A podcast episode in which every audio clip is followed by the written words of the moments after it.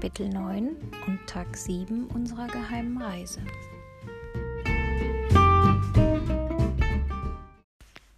Eine Woche unserer geheimen Reise war nun vorbei. Frankreich nur noch einen Katzensprung von uns entfernt. Die Reise hatte meine kühnsten Erwartungen übertroffen. Nie hätte ich gedacht, so viel zu sehen und zu erleben. Gefühlt waren wir schon Wochen unterwegs. Und jetzt wachte ich auf in einem luxuriösen Bett im VIP-Campingbereich auf einem richtigen Rockfestival. Ich brauchte einen Augenblick, um zu begreifen, dass das alles kein Traum war. Draußen hörte ich bereits Musik aus den anderen Zelten um uns herum. Und als ich aus unserem trat, herrschte bereits reges Treiben. Der VIP-Bereich war zwar durch einen Holzzaun von den anderen Zelten getrennt, aber im Holz gab es genug Löcher, durch die ich die Menschen beobachten konnte.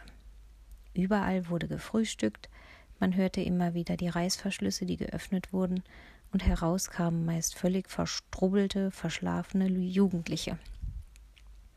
Vielleicht hätte ich so ein normales Zelt unter all den normalen Menschen fast ein bisschen besser gefunden, aber ich verstand natürlich, dass Fräulein Luise ein echtes Bett bevorzugte.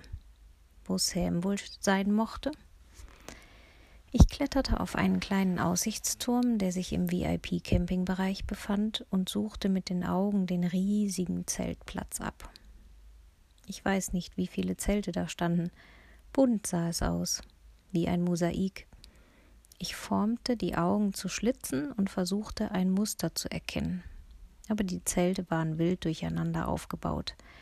Es wimmelte von Menschen, die von hier oben aussahen wie Ameisen. Dann trat Fräulein Luise vor das Zelt. Sie hatte einen weißen langen Rock, ein weißes T-Shirt und eine lange braune Kette an. Barfuß war sie außerdem. Schön sah sie aus, wie ein Hippie. Also so, wie ich mir ein Hippie vorstellte. Moses verrichtete sein Geschäft hinter dem Zelt und ich rannte gleich mit einem Tütchen zu ihm, um das Häufchen zu beseitigen. Ich war noch immer im Schlafanzug. Hopp, hopp, anziehen, das Festival liegt vor uns und um zehn fangen die ersten Gruppen an zu spielen. Wir trödelten dann allerdings doch noch eine ganze Weile herum. Ich brauchte etwas Zeit, um das passende Festival-Outfit zu finden. Schließlich entschied ich mich für eine kurze Jeans, eine weiße Bluse mit Stickereien und ein buntes Band in den Haaren. Wir frühstückten lange, eine kleine Bar im VIP-Campingbereich bot Kaffee, Tee und frische Brötchen an. Und dann gingen wir los, Richtung Festplatz. Moses ließen wir im Zelt zurück. Wir folgten dem Klang der Musik. Auf unserem Weg mussten wir quer durch die bunten Zelte. Das war lustig. Denn hier und da mussten wir sogar über Zeltschnüre hüpfen. Da wir fröhlich marschierten, stimmte Luise unser altes Liedchen an. Mein Hut, der hat drei Ecken und kaum hatten wir es zweimal gesungen, schloss sich ein junges Pärchen uns an, stapfte hinter uns her und sang mit. Drei Ecken hat mein Hut. Wieder einer, der fröhlich hüpfend unserem kleinen Zug folgte und mitsang. Nach fünf Minuten konnte ich das Ende unserer marschierenden, singenden Schlange schon nicht mehr sehen. So lang war sie. Ich führte die Schlange an. Hinter mir Fräulein Luise und dann unzählige Menschen. Die meisten hatten sich hintereinander an den Schultern genommen, so war es wie eine Polonaise. Alle sangen Mein Hut, der hat drei Ecken, drei Ecken hat mein Hut, und hätt er nicht drei Ecken, dann wär's auch nicht mein Hut. Einige sangen in den kleinen entstehenden Pausen noch Humpftata, Humpftata in das Lied, was wirklich gut passte. Angekommen auf dem Hauptplatz vor der großen Bühne, löste sich die Karawane so schnell auf, wie sie gekommen war. Man hörte aus jeder Richtung ein Hut hat oder Ecken hat oder wer es nicht. Also ging das Lied in alle Richtungen und wir standen erstmal da und verschafften uns einen Überblick über das Gelände. Auf der Hauptbühne begann gerade die erste Band zu spielen. Ob es die Purple Myrtle, die Pfeffersprayer oder die Burnouts waren, konnten wir nicht feststellen, aber laut waren sie. Das war unüberhörbar. Was wollen wir jetzt machen? schrie ich Luise an. Gehen wir erst mal irgendwo hin, wo es nicht so laut ist, schrie Luise zurück. Das war jedoch auf einem Rockfestival gar nicht so einfach. Also spazierten wir erstmal auf dem Marktplatz des Festivals die verschiedenen Verkaufsstände entlang. Fräulein Luise hatte die Tasche mit dem Geld immer dabei und presste sie an sich so fest sie konnte. Auch ich warf immer mal wieder einen ängstlichen Blick auf die Tasche mit dem vielen Geld. Luise kaufte jedem von uns ein Festival-T-Shirt, auf dem stand Sommerrock 2016. Ich war dabei. Außerdem durfte ich mir eine große Süßigkeitentüte zusammenstellen und an einem anderen Stand wurde Luise Mitglied bei einem Verein, der Seehunde rettet. Und dann bekam jeder von uns noch ein Tattoo. Nicht so ein richtiges gestochenes. Es war ein Henna-Tattoo, also nur aufgemalt, aber es hielt wohl ein paar Wochen. Ich entschied mich sofort für eine kleine Sonne auf meinem Oberarm. Luise brauchte ewig, um sich zu entscheiden. Sie blätterte die Seiten mit Fotos und Vorschlägen durch und durch, und immer wenn ich dachte, jetzt wäre es soweit, weil sie ein lautes Ah von sich gab, folgte dem Ah meist ein Nein doch nicht. Und sie blätterte weiter. Mein Tattoo war längst fertig. Ich musste es nur noch trocknen lassen, da entschied sie sich endlich für ein Herz mit zwei Flügeln. Es war meiner Meinung nach das kitschigste Motiv, das es überhaupt gab, aber Fräulein Luise war nicht mehr davon abzubringen. Sie meinte, das würde momentan am besten zu ihr passen, denn sie würde sich so leicht und glücklich fühlen und so unglaublich jung. Schließlich fanden wir noch einen Stand mit Ohrstöpseln, was sehr praktisch war. Trotzdem wunderte ich mich über die Tatsache, dass man auf ein Konzert fuhr, sich dann aber mit Ohrstöpseln die Ohren verschloss. Hm. Alles klang nun gedämpft und eigenartig, wie unter einer Glasglocke. Aber die Musik auf dem Hauptplatz war immer noch laut genug.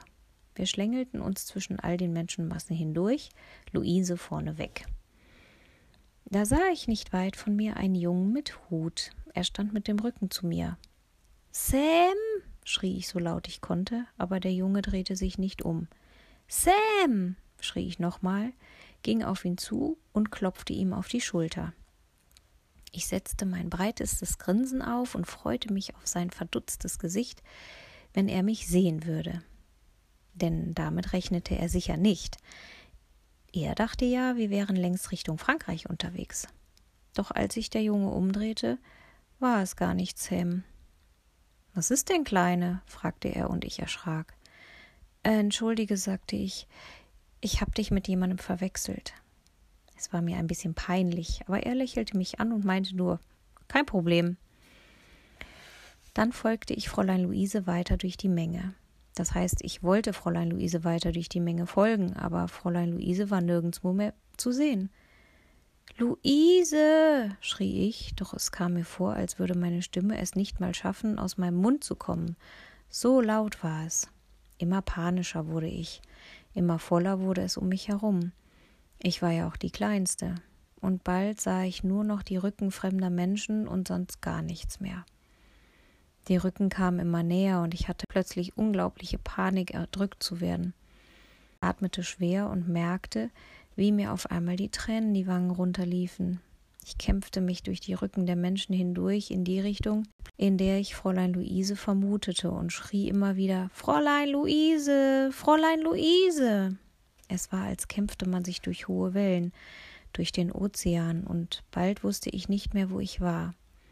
Ich konnte die Richtung nicht einmal mehr anhand der Musik erkennen, da diese aus riesigen Lautsprechern von überall herkam. Nach einer gefühlten Ewigkeit blieb ich erschöpft stehen. Da drehte sich ein Junge mit blonden langen Haaren zu mir um. Hast du deine Eltern verloren? fragte er freundlich. Ich schüttelte den Kopf. Meine, äh, Freund, äh, Oma, verbesserte ich gerade noch, denn es war unnötig, die genauen Verhältnisse zu erklären. Ich schluchzte auf und wischte mir mit dem Arm über die Augen. Hugo, rief der Junge einem seiner Freunde zu, nimm das Mädchen doch mal auf die Schultern, sie findet ihre Oma nicht mehr und braucht einen Aussichtsturm. Der Aussichtsturm Hugo war riesig. Er war eine Mischung aus jungem Mann und einer Schrankwand. Er nahm mich mit Leichtigkeit hoch und schon saß ich auf seinen muskulösen Schultern. Kannst du sie sehen? fragte der blonde Junge von unten. Ich suchte die Menschenmassen ab. Luise, wo war sie nur? Ihre grauen Haare waren doch sicher schnell zwischen den jungen Menschen zu sehen. Außerdem ging ich davon aus, dass sie ebenfalls nach mir suchen würde. Die Jugendlichen unter mir hatten sich schon wieder der Musik zugewandt, und ich hatte bald den Eindruck, der Schrank, auf dem ich saß, hatte mich schnell vergessen. Er wippte im Takt, und ich wippte zwangsläufig mit. Wobei mir gar nicht nach Wippen zumute war. Aber wenn der Schrank wippt, wippt die Vase mit. Und ich war die vergessene Vase auf dem Schrank. Trotzdem fühlte ich mich hier oben einigermaßen sicher. Sicherer als da unten zwischen den tausend Rücken. Die Menge unter mir tobte, sie jubelten und klatschten, die Band, die gerade gespielt hatte, war wohl jetzt fertig. Ich blickte kurz zur Bühne. Da wurden Instrumente abgebaut und andere aufgebaut. Mikrofone wurde, wurden an andere Stellen gestellt und alles für die nächste Band vorbereitet. Die Menge kam etwas zur Ruhe. Wieder suchte ich die Massen mit meinen Augen ab. Zwei Grauhaarige. Eine kurze Hoffnung flammte in mir auf – aber dann entpuppten sie sich leider als Männer und hatten in ihren Lederwesten bei genauerem Hinsehen doch keine Ähnlichkeit mit meiner Luise. Achtung, Achtung, knisterte eine Stimme durch die Lautsprecher. Sie kam mir irgendwie bekannt vor. Dies ist eine Durchsage. Vermisst wird die kleine Greta, zehn Jahre alt.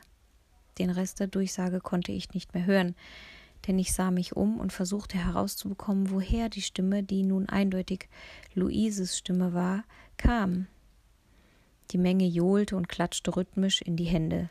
Singen, singen, singen, befahl sie. Und dann sah ich sie, Fräulein Luise, wie ein winziger Punkt auf der großen Bühne. Da stand sie und sprach schüchtern durch das Mikrofon. Ich sah auch, wie ein Ordner auf die Bühne stürmen wollte, um sie wegzuziehen und dass die Band, die sich für ihren Auftritt bereit machte, den Ordner zurückhielt. Da ist sie, rief ich dem Schrank unter mir zu. Luise, schrie ich, hier bin ich. Doch meine Stimme konnte gegen die schreienden jungen Menschen nicht bestehen. Mein Hut, der hat drei Ecken, hörte ich Luises dünne Stimme singen. Sie versuchte dort auf der Bühne Zeit zu gewinnen, bis ich mich melden konnte. Und während der Schrank sich mit seiner kleinen Vase namens Greta durch die Menschenmassen zur Bühne drängelte, hatte die Band bereits die richtigen Akkorde gefunden, um Luises Lied vom Hut mit den Dreiecken zu begleiten. Und als ich endlich die Bühne erreichte, war aus dem Kinderlied ein Rocksong geworden. Der Bandsänger schmiss seinen Kopf vor und zurück. Luise gab mittlerweile alles und schrie das Lied ins Mikrofon. Schlagzeug, Bass und Gitarre spielten wild und das Publikum sang aus vollem Halse mit. Als Luise mich schließlich entdeckte, streckte sie die Hände zum Himmel und das Publikum jubelte und applaudierte. Applaus für die Rockoma, rief der Sänger der Band und klatschte ebenfalls. Am Bühnenrand nahm mich Luise liebevoll und erleichtert in die Arme, und ich war nur noch glücklich, sie wiedergefunden zu haben. Luise war nun berühmt. Viele auf dem Gelände, die ihren Auftritt miterlebt hatten, wollten sich mit ihr zusammen fotografieren lassen. Und nicht nur das, plötzlich stand Sam grinsend vor uns. Ich wusste ja gar nicht, dass du ein Rockstar bist, Luise.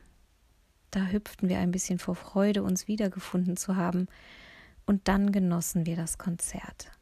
Auch wenn die Musik sehr laut war und es mir manchmal schwer fiel, eine Melodie zu erkennen, war es doch unglaublich cool. Wir standen etwas abseits, damit wir uns nicht noch einmal aus den Augen verlieren konnten und nicht wieder Panik haben mussten, erdrückt zu werden. Wir aßen Hotdogs an einem Stand und Crepe mit Schokosauce an einem anderen. Auch Sam hatte Luises Auftritt gefilmt und wir sahen ihn uns immer wieder auf seinem Handy an. Ich finde das unglaublich, dass man jetzt mit seinem Telefon auch noch fotografieren und filmen kann, sagte Luise. Wisst ihr, früher hätten einen die Menschen ganz schön schräg angesehen, wenn man mit seinem Telefon versucht hätte zu fotografieren oder mit seinem Fotoapparat zu telefonieren. Sam und ich lachten und Luise lachte mit. Um Punkt, um Punkt fünf konnte Luise nicht mehr. Sie war fix und fertig von der Hitze, der Lautstärke und den vielen Leuten. Sam und ich brachten sie zu unserem Zelt, wo uns Moses freudig begrüßte. Luise legte sich ins Bett und wir stellten den Ventilator so nah es ging zu ihr, damit sie Luft bekam. Sam holte eine Cola und sie lächelte uns dankbar an. Bin wohl doch kein junger Hüpfer mehr. Und dann schlief Fräulein Luise ein. Sam und ich saßen in den Hängestühlen vor dem Zelt und ließen uns einen Cocktail schmecken. Später ging Sam wieder zum Festival, um seine Lieblingsband, die Purple Myrtle, zu sehen. Luise schlief gleich bis in die nächste Nacht hinein, und am nächsten Morgen konnte auch die Musik aus dem Nachbarzelt sie nicht wecken.